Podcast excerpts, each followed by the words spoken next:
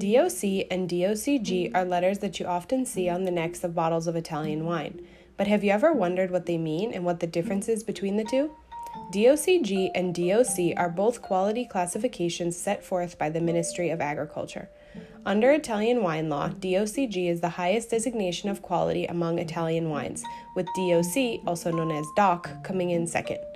Ready for some complex sounding Italian words?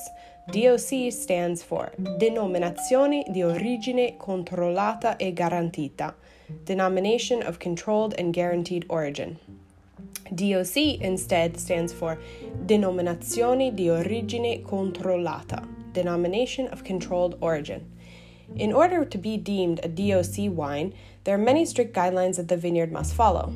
For example, the production area, wine color, permitted grape varieties, minimum and maximum proportions of said grapes, styles of wine, minimum and maximum alcohol levels, and even watering practices are all regulated and controlled. Today, there are 330 DOC wines following these strict rules.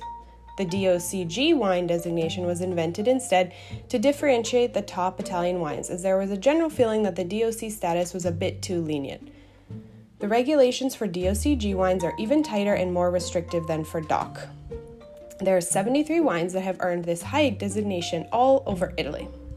Fun fact Italians will use DOC to refer to someone from a region or city when they are born and raised there, with generations coming from the same city. For example, I could say, La mia amica Alice è Fiorentina Doc. My friend Alice is Florentine Doc, DOC, meaning she is pure blooded Florentine. I hope this helped decode Italian wine a bit. I'll raise a glass to drinking made easy. Chin chin.